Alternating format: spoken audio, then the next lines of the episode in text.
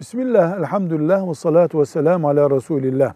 Bir kardeşimiz cinsel ilişkiden önce okunacak bir dua var mıdır diyor. Evet, hadis kitaplarımızda Resulullah sallallahu aleyhi ve sellem şöyle bir duanın okunmasını tavsiye buyurmuştur. Allahümme cennibne şeytan ve cennibiş şeytane mimma razaktena. Türkçesi şu, Allah'ım bizden şeytanı uzak tut. Bize lütfedeceğin çocuk olursa ondan da şeytanı uzak tut diye buyurmuştur sallallahu aleyhi ve sellem.